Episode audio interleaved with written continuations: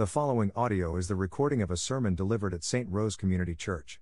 You can visit our website at strosecc.org.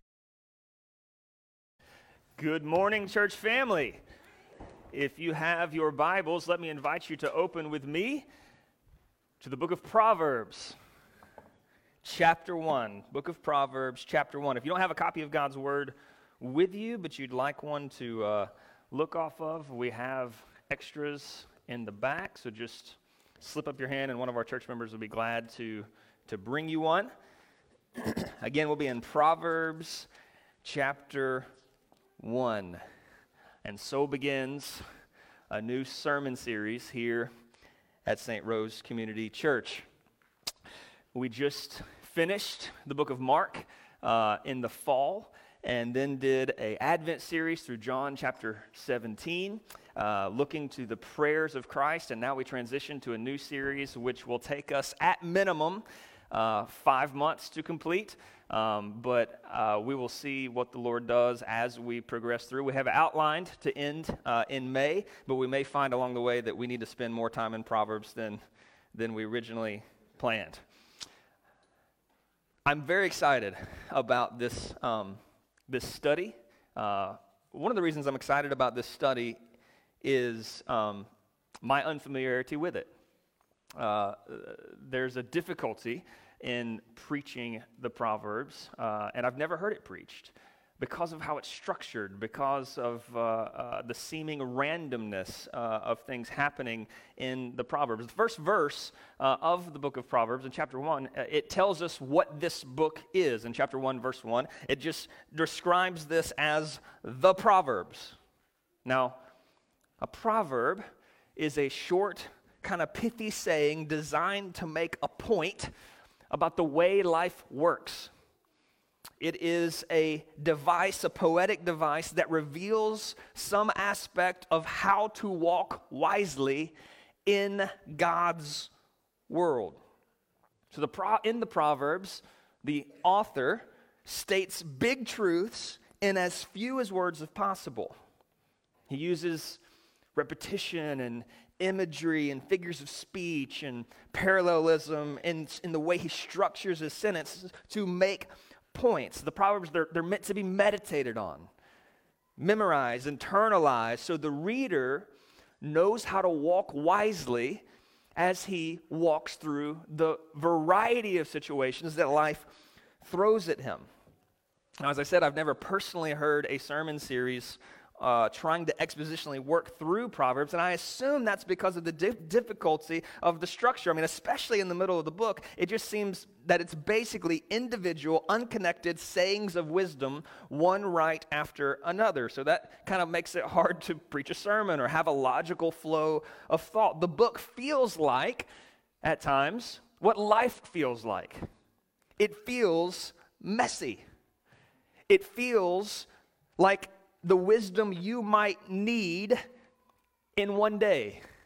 A messy day full of a variety of situations where you will need different kinds of wisdom to glorify the Lord. The Proverbs, therefore, have been considered by many uh, to be not too dissimilar to short fortune cookie slogans for the wise living that are occasionally useful. But God inspired this book. And we hold it in our hands for divine purpose. The same God who created the stars and created the sunset and the sunrise and created my body and the way the world works, that God gave us the book of Proverbs. And I think He's given it to us for our good. I think He's given it to us for His glory. And over the last few weeks and during some of the time during my sabbatical, I found myself in the Proverbs seeing depths and heights within the fabric of this book that have challenged me and convicted me and motivated and excited me for what God might do in our church family, what God might do in, in my life upon meditating on this wisdom. We need what Proverbs offers. And what Proverbs offers you is not just a better life, but what, what Proverbs offers you is the God of life, the God who is present and active, not just in the moments you deem religious moments, but in all the moments of life. There's a theology of wisdom, a theology behind the Proverbs, a theology of a big sovereign creator God over all the world who cannot be cornered into a religious box once a week. In the Proverbs, we find a God who is very much real and active and has design built in your relationships, your family dynamics, your everyday conversations, your work ethic, your romantic relationships. He is God over all of life, not just some of it. His sovereign rule touches every corner of the globe and every aspect of an individual person. Proverbs is about living life God's way in God's world so that you could better know and enjoy God and lead others to do the same. So, my hope through the study uh, of this book over the next few months is that members of St. Rose Community Church, that we might be a congregation characterized by our godly wisdom in all spheres of our influence. That people might know us at our workplace for something different than the rest of the coworkers. A wisdom which almost feels otherworldly. It's my hope that th- in this study, we learn to subject areas of our lives under God's leadership and guidance where we previously had ignored him or pushed him out entirely as if he had no jurisdiction over this part of my life. So it's my hope that the nations might marvel at the wisdom God pours out in this place. So we begin our time this morning uh, reading verses 1 through 7, though we'll primarily just spend our time getting acquainted with the author that's mentioned in verse 1. Verses 1 through 7 function like the preamble of this book. Uh, in this uh, preamble, their preambles are preliminary, they're preparatory statements, they're introductions that's designed to help you understand what comes next. So, in this preamble, we're given lots of information in the first seven verses. We're given the author of the book, the significance of that author's part in the biblical story, the purpose of the book, the intended audience of the book, the interpretive key to the whole book. So, it's going to take us three weeks just to get through the first seven verses, okay? And some of you guys are chuckling at five months, right? yeah, sure. It'll take us three weeks to get there, but we're just eat, like you're easing into a hot tub. You just don't plunge in, right? You ease into things so you can enjoy it, right? So we're going to ease into Proverbs, getting our minds around some vocabulary so that we can be better equipped to understand what lies in front of us. So let me read verse 1 uh, through 7, and then we're going to pause and pray for understanding. Proverbs 1, verse 1. the Proverbs of Solomon son of David, king of Israel, to know wisdom and instruction, to understand words of insight, to receive instruction in wise dealing, in righteousness, justice, and equity, to give prudence to the simple, knowledge and discretion to the youth. Let the wise hear and increase in learning and the one who understands obtain guidance. To understand a proverb and a saying, the words of the wise and their riddles. The fear of the Lord is the beginning of knowledge. Fools despise wisdom and instruction. Let's pray. Lord, we need your wisdom now, God. We need your understanding. Please give us what we lack and do in our hearts and minds what the Proverbs promise that you do when we ask. Help us to understand your word. Help us to believe your word. Help us to apply your word in the thousands of different scenarios we'll face in the upcoming year. We pray, oh God, I pray right now, oh Lord, as I speak, God, that I would not utter a sentence or a phrase that is according to my own wisdom. Oh God, as I preach, God, may I not be a man preaching man's wisdom. It is a miracle that the God of the universe, who's been existing from eternity past, might step into this room, into our lives, and give us His wisdom. God, for you to give us yourself is astonishing. So, God, may we marvel at the God who's given us this book. And may this sermon series, most of all, provoke worship in this place. We pray this in Jesus' name. Amen. Verse 1 uh, The Proverbs of Solomon, son of David, king of Israel. Now, every individual book of the Bible finds itself placed in the context of a bigger story. A story that begins in the beginning, right? Creation itself, recorded for us in the book of Genesis, and a story that ends with a new beginning, recorded for us in the book of Revelation. Now, verse 1 gives us the primary author of Proverbs, Solomon, son of David, king of Israel. And he is a part of that big story that begins with in the beginning God and ends with come Lord Jesus, amen. Solomon is a part of a bigger story. Proverbs is part of a bigger story. And so, before we dive into the nitty gritty details of Proverbs, let's ask the question how does this fit in the big story in which I'm a part of right now? How does the man who wrote Proverbs fit in what God's been doing from the beginning on into eternity future? Well, let's begin with speed round, brief Bible story recap. In the beginning, God made a world that was good, made people who were good, and good people made a bad decision to sin against a holy God. When Adam and Eve sinned against God in Genesis 3, the whole world fell into spiraling corruption. Corruption we still feel today. But when the world spiraled into corruption in Genesis 3 and began to spiral, God began to make promises. To Eve, he promises that an offspring would one day crush the head of the evil one.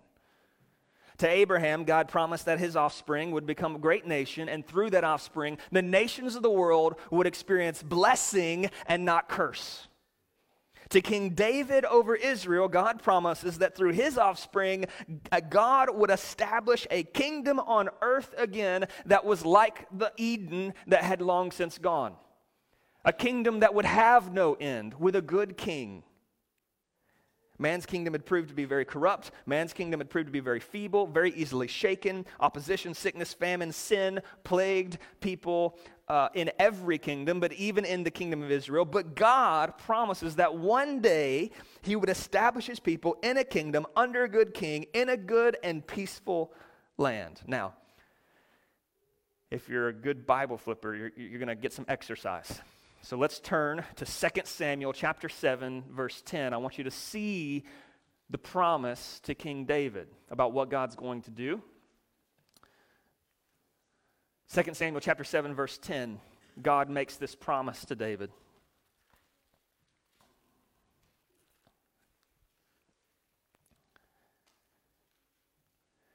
He says, I will appoint a place for my people Israel, and I will plant them I want you to, to notice language that reminds you of the Garden of Eden, even here plant, rest, Sabbath. Listen, I, I, will appoint a place for my people Israel, and I will plant them so that they may dwell in their own place and be disturbed no more. And, and violent men shall afflict them no more, as formerly. From the time I appointed judges over the people of Israel, and I will give you rest from all your enemies. Moreover, the Lord declares to you that the Lord will make you a house. When your days are fulfilled and you lie down with your fathers, I'll raise up your offspring after you, who shall come from your body, and I'll establish his kingdom. He shall build a house for my name. I will establish the throne of his kingdom forever.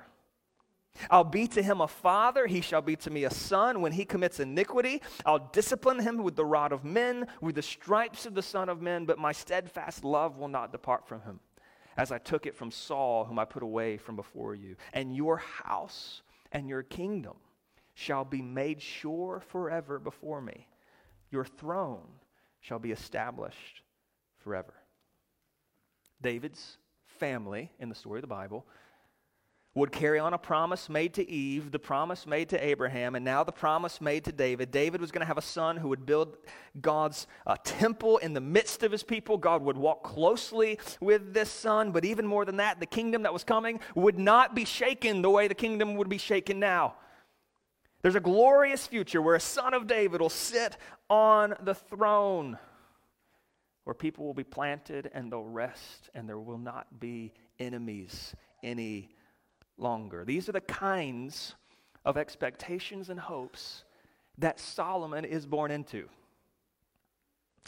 Could David's son Solomon be the one to fulfill all God's promises? I mean, is this the snake crusher, right? Is Solomon the one to bring the blessing to the nations, establishes God's kingdom on earth forever and ever? Could it be Solomon?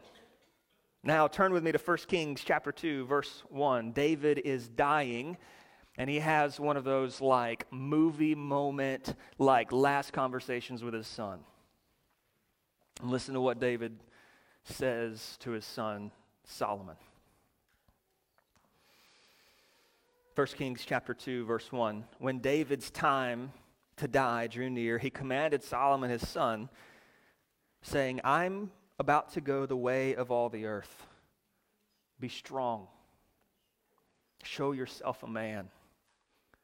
And keep the charge of the Lord your God, walking in his ways and keeping his statutes, his commandments, his rules, and his testimonies, as it's written in the law of the Moses, that you may prosper in all that you do and wherever you turn, that the Lord may establish his word that he spoke concerning me. Saying, if your sons pay close attention to their way to walk before me in faithfulness with all of their heart, with all of their soul, you shall not lack a man on the throne of Israel. What a beautiful last moment between a father and a son as the father calls him to walk in what it is that he's been called to do. And so the reign of Solomon began. He understood the assignment, right? Obey the law of God. Pay careful attention, to how you walk. Walk in faithfulness to God with all your heart, with all your soul. Give, give your heart and soul to no one and no thing other than Yahweh, the one true God. But the task of leading a nation for a young man, I mean, th- those are big shoes to fill, are they not? I mean, he has to fill the shoes of his father, King David. He's called to unite the nation of Israel around his rule, and he's got to lead one of the most insane building projects in the history of the world. That don't hit y'all the same way as it hits me. As it hits Matthew DeLauder, a pastor here who's going through a building project. it hits different. He, he's going to have to do what? Think about the pressure that he's under, and so much so that early in, the, in his reign as king, what we see is God actually visits Solomon to speak with him about the task at hand and to ask him a question. So look at 1 Kings chapter 3, verse 5. 1 Kings chapter 3, verse 5.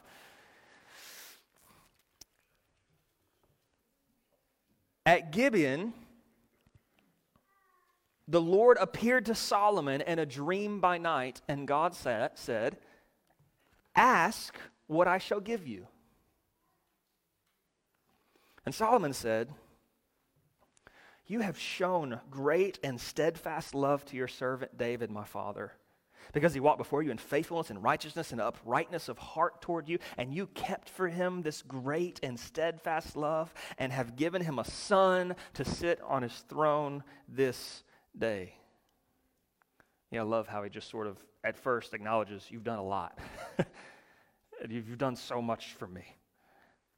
Verse 7 And now, O Lord my God, you've made your servant king in place of David my father, although I'm but a little child. I do not know how to go out or come in. And your servant is in the midst of your people, whom you've chosen, a great people, too many to be numbered or counted for multitude. Give your servant, therefore, an understanding mind to, to govern your people, that I may discern between good and evil. For who is able to govern this your great people? So we learn a couple things about this exchange between God and Solomon. In fact, we're studying this uh, and doing some background on Solomon precisely because it's these real life moments in Solomon's life that bleed through the words of Proverbs that he will later write. If you're a note taker, write this down. Uh, number one, Solomon shows us a great need for wisdom. Now, remember, listen to me. Solomon had the Old Testament law. He had the stories of Abraham and Isaac and Jacob. He had the Ten Commandments. He had the great deliverance of the Exodus. He had the testimony of Moses' leadership in the wilderness, his sermons in Deuteronomy. He had the stipulations of worship in Exodus and Leviticus. In fact, he very likely had already completed his, his handwritten edition of God's word up until that point. In Deuteronomy chapter 17, this is the expectation that's placed on every king of Israel. Deuteronomy chapter 17, verse 18 says, says this When he sits on the throne of his kingdom, he shall write for himself in a book a copy of this law, approved by the Levitical priests. And it shall be with him, and he shall read it in all the days of his life, that he may learn to fear the Lord his God by keeping all his words of his law and these statutes and doing them, that his heart may not be lifted up above his brothers, that he may not turn aside from the commandment either to the right or to the left, so that he may continue long in his kingdom, he and his children in Israel. Solomon likely had the full testimony of God's written word until this point, yet he, yet he still felt as if he felt unequipped. There's, there's a sense in which, which he recognized I can memorize the Ten Commandments, I can have the copy of the whole Bible here in my hands, but to apply those truths in the countless ways that I will be challenged as king over a nation, I don't know how to do that. The Torah is precious and beautiful, and he, it's, it's, God's word is, is unmatched in its wisdom, but, it, but it's not a manual for how to be a good king in every situation. Furthermore, Solomon was young and experienced. His father is dead. His kingdom is large. Part of his job description is build a temple for the living God. I mean, in 1 Kings chapter 3, God meets Solomon in his anxiety. God meets Solomon in his inability. And God essentially says, What is it that you think you need, Solomon? What is it, what is it that you need from me? And Solomon's request is simple, right? He asks God for wisdom. He recognized that he needed more than knowledge about facts. He needed to know how to take those truths and use them to navigate the complexities of the challenges before him. He needed wisdom that, did not, that he did not have from experience, and he could not just create for himself. It's one thing to know your Bible, it's another thing to know how to use it as you're navigating a, a marital struggle.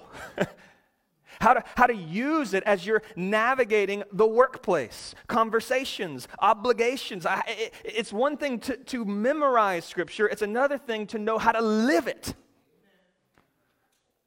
It's one thing for Solomon to know his father's instruction, keep God's rules, instructions, testimony. It's another thing to know how to navigate ruling a kingdom.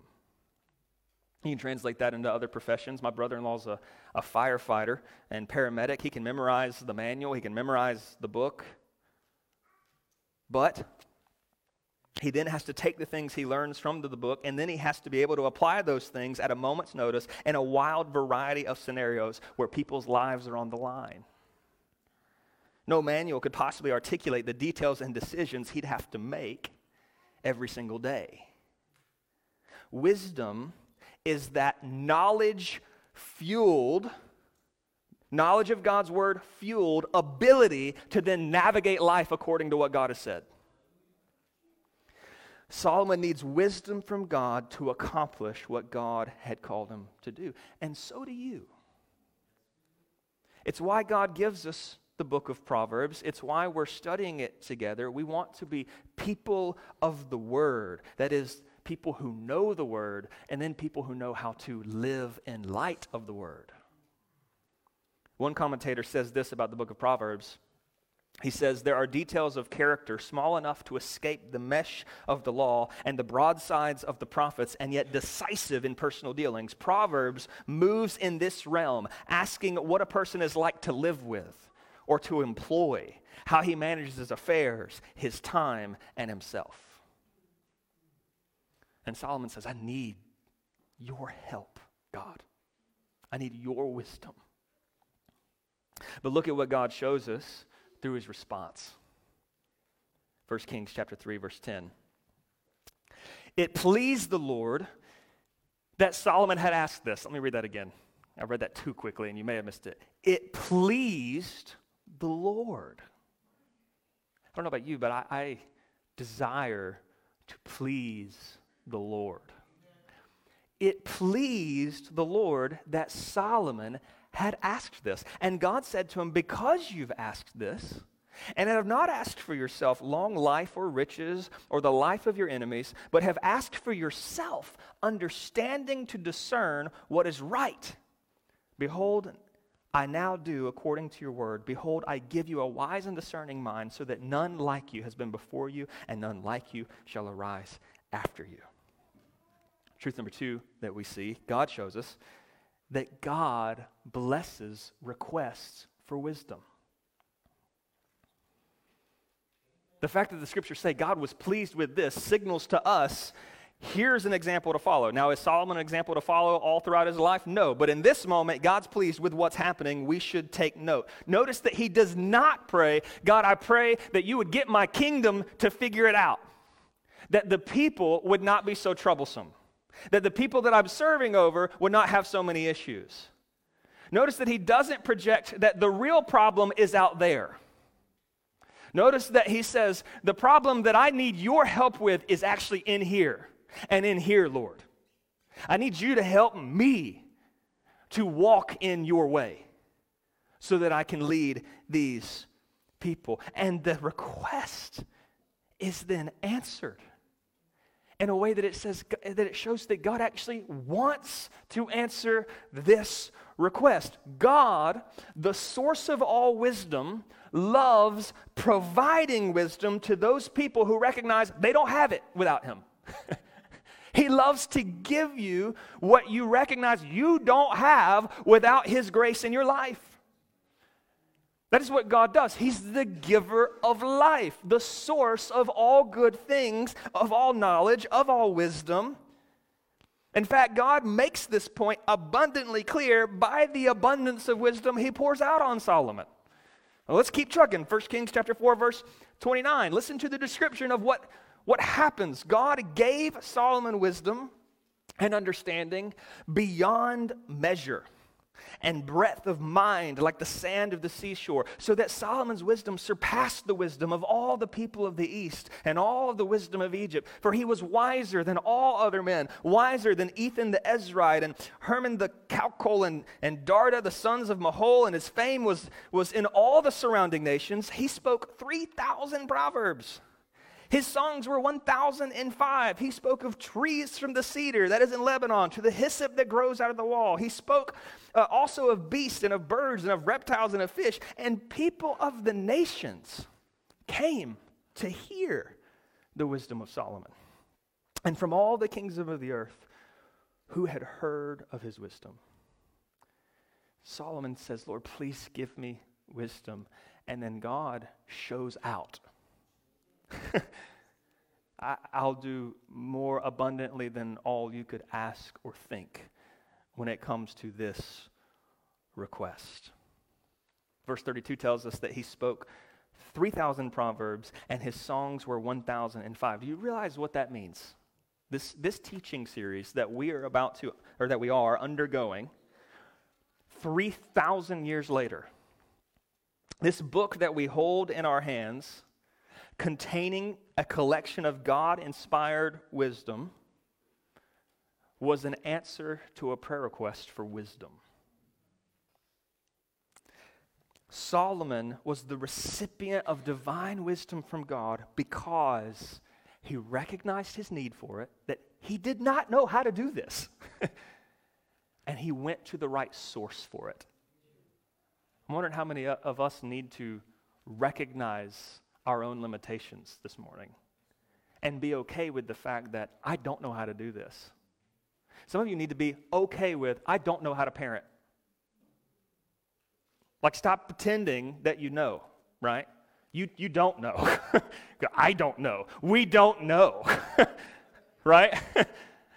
we, we don't know. If, if, you, if you're looking in the New Testament for, for a step by step guide on parenting, you will, you will look for a long time.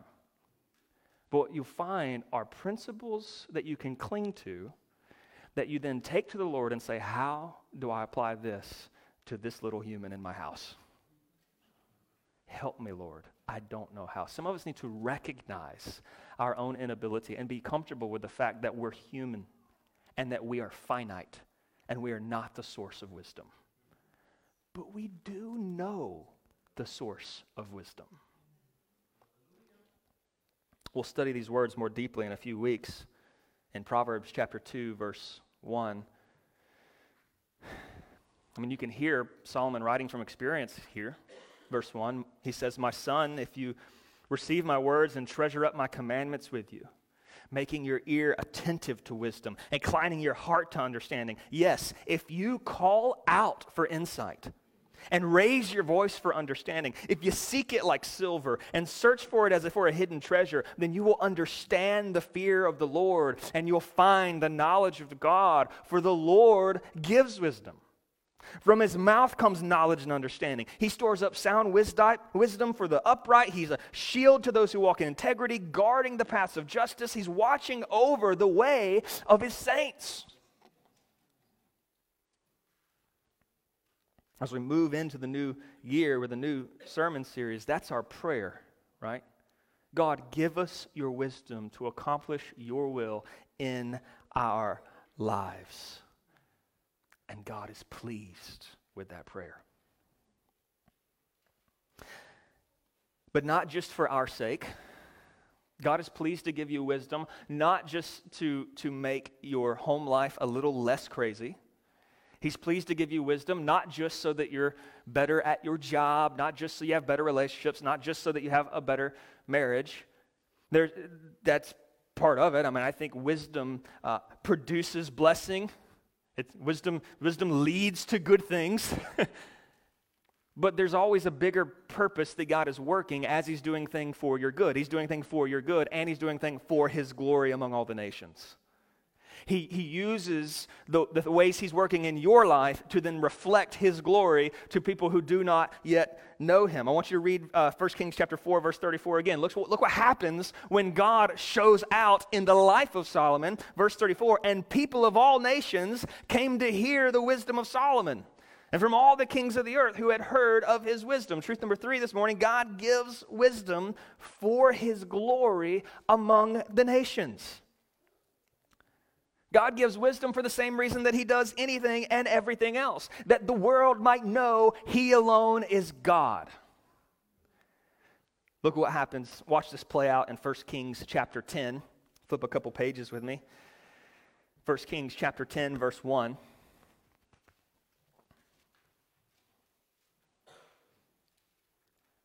Now, when the queen of Sheba heard of the fame of Solomon concerning the name of the Lord, she came to test him with hard questions. She came to Jerusalem with a very great retinue with camels bearing spices, very much gold and precious stones. And when she came to Solomon, she told him all that was on her mind, and Solomon answered all her questions. There was nothing hidden from the king that he couldn't explain to her. And when the queen of Sheba had seen all the wisdom of Solomon, the house that he had built, the food of his table, the seating of his officials, the attendance of his servants, their clothing, his cupbearers, his burnt offerings that he offered at the house of the Lord, there was no more breath in her. what she was seeing took her breath away. And she said to the king, The report was true that I heard in my own land of your words and your wisdom. But I did not believe the reports until I came and my own eyes had seen it. And behold, the half was not told me. Your wisdom and prosperity surpasses the report that I heard. Happy are your men Happy are your servants who continually stand before you and hear your wisdom. Blessed be the Lord your God, who has delighted in you and set you on the throne of Israel, because the Lord loves Israel forever. He's made you king that you might execute justice and righteousness. When the Queen of Sheba came to see Solomon, who was it that she really ended up seeing? but the God of Israel. The wisdom that only He could make possible. She says, Your men are happy. Your servants are happy. Your kingdom is, is happy. Oh God, may, may my neighbors say that of my children and of my wife. Your, your children love you, respect you, honor you. Your, your wife is happy to be with you. Your employer is happy that you work for them. There's something unique about the way you approach life that is shaping the people around you. And may they say what the Queen of Sheba said God must be delighting in you. God must have poured something in you that's different than, than the guy down the street. The Queen of Sheba says, Blessed be the Lord your God who has delight in you. We seek wisdom of God not just so that we can accomplish great things, but so that God may be worshiped as great among all the nations.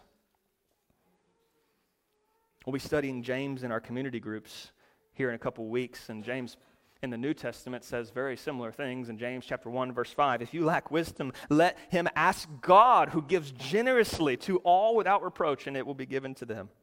James 1:17 Every good gift, every perfect gift is from above, coming down from the Father of lights, with whom there's no variation or shadow due to change. Three truths we've seen so far.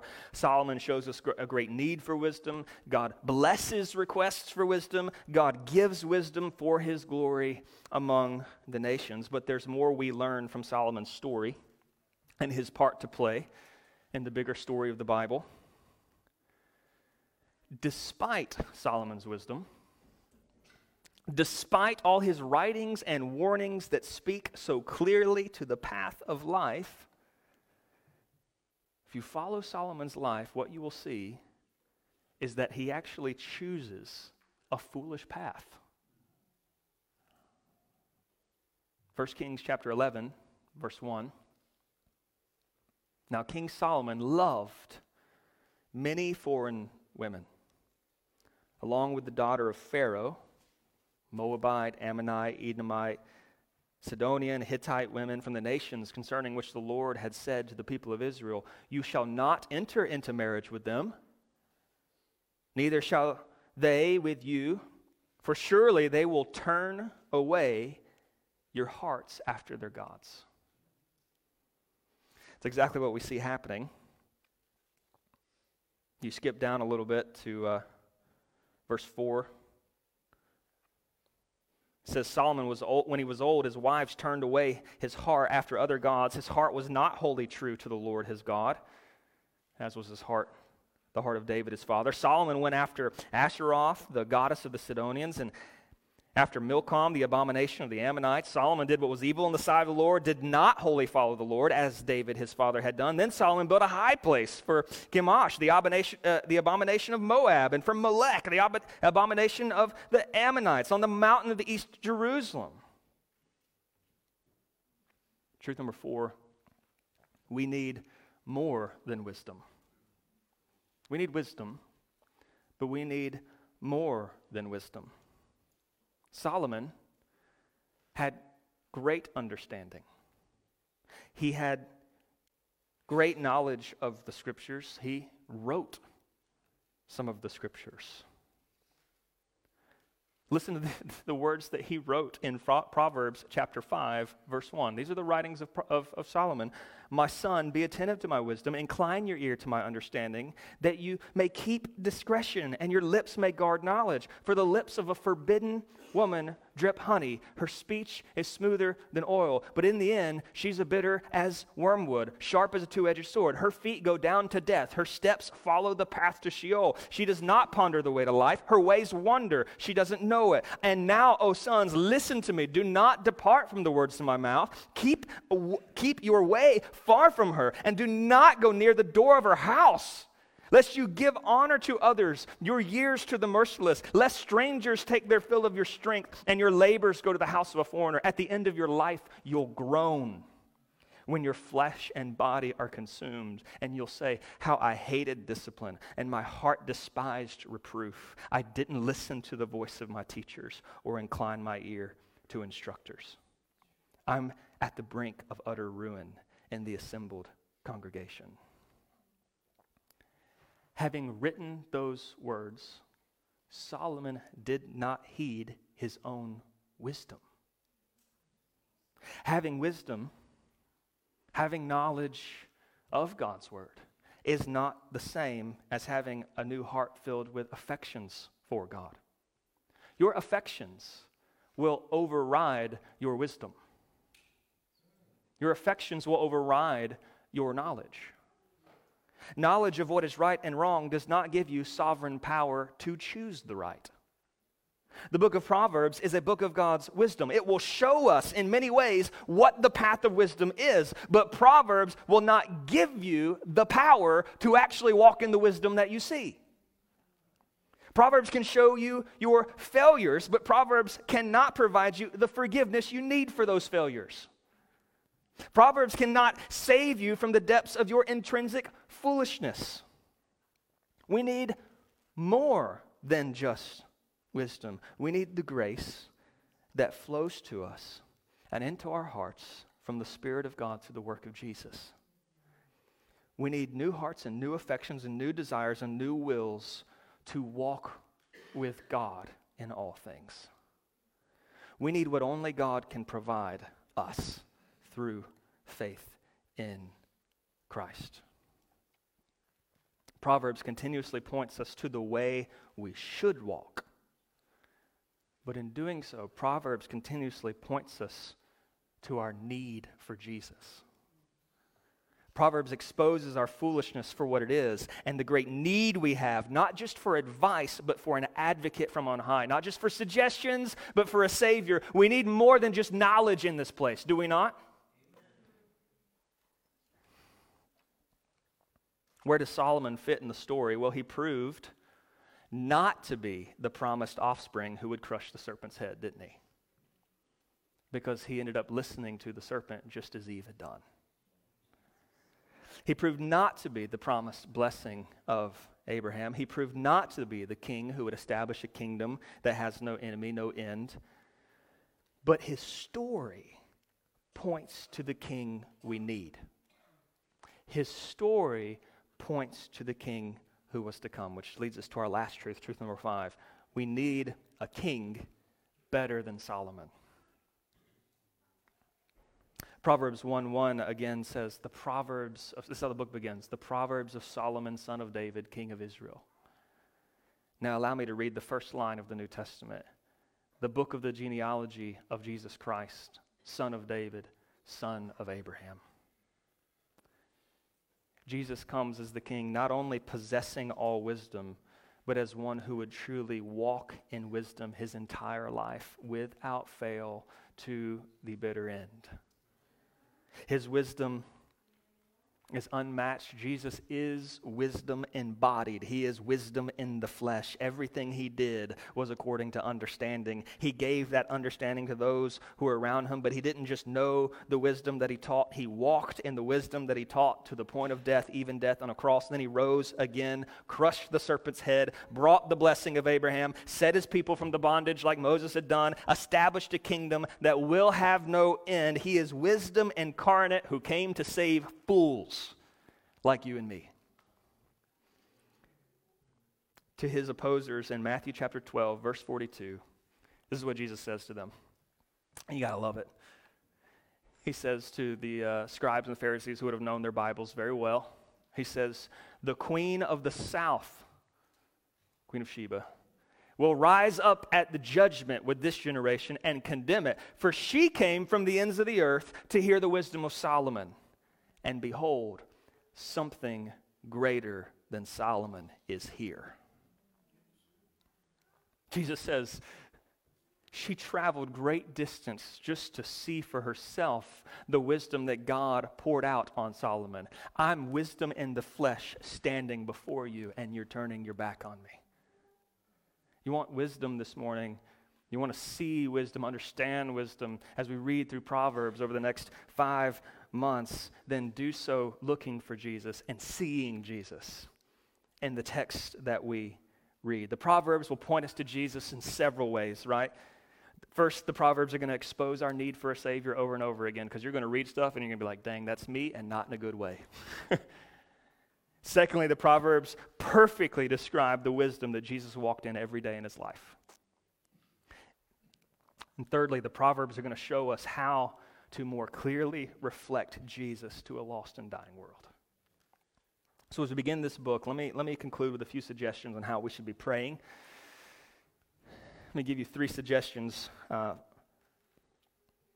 number one, consider your need for wisdom. In what ways have you acted foolishly as of recent? How do your actions actually contradict what you believe to be true? I mean, you can, we can scoff at the fact that Solomon would write a passage like that and then make decisions like he made, but, but we should see some of ourselves in that, should we not? How many times have you gone against the very counsel that you've given to someone else? Consider your need for wisdom. In what areas do you need to grow in wisdom in 2023? What do you need God to show you? Number two, commit to pray for wisdom. When I was an undergrad student uh, in a pastoral ministry class, uh, a professor challenged us to keep a devotional journal and to write down things that we would commit to pray for every day that year. And uh, in discussion with him, discussion with people in our class, we talked about the need for praying for things that we cannot create in ourselves. Praying for specific things like, I can't make myself love people more or love God more. I can't, there's nothing I can do that will just make me feel affection. I can't make myself more humble. I can tell myself, be humble, be humble. But I can act humble. I can't make it really who I am. I can't make myself wise. I, mean, I can read, I can, I can do the best that I can, but I can't, I can't take God's wisdom and force it into me so that I know how to handle a situation. So when I was 20 years old, wisdom made it onto a daily prayer list. And it's the kind of thing that you pray for over a long period of time, having no idea whether God is answering it or not. But time will show the fruits of those prayers. As you're thrust into situations and you're dealing in conversations, and it's like you wake up an hour later and realize God was working in that moment through the wisdom I've prayed for for 10 years commit to pray for wisdom. And lastly, uh, suggestion number three exalt Christ our wisdom. Let this book lead us to worship Jesus, who fulfills it perfectly every step of the way. Let's look to Christ our wisdom. So let's, let's pray together toward these ends.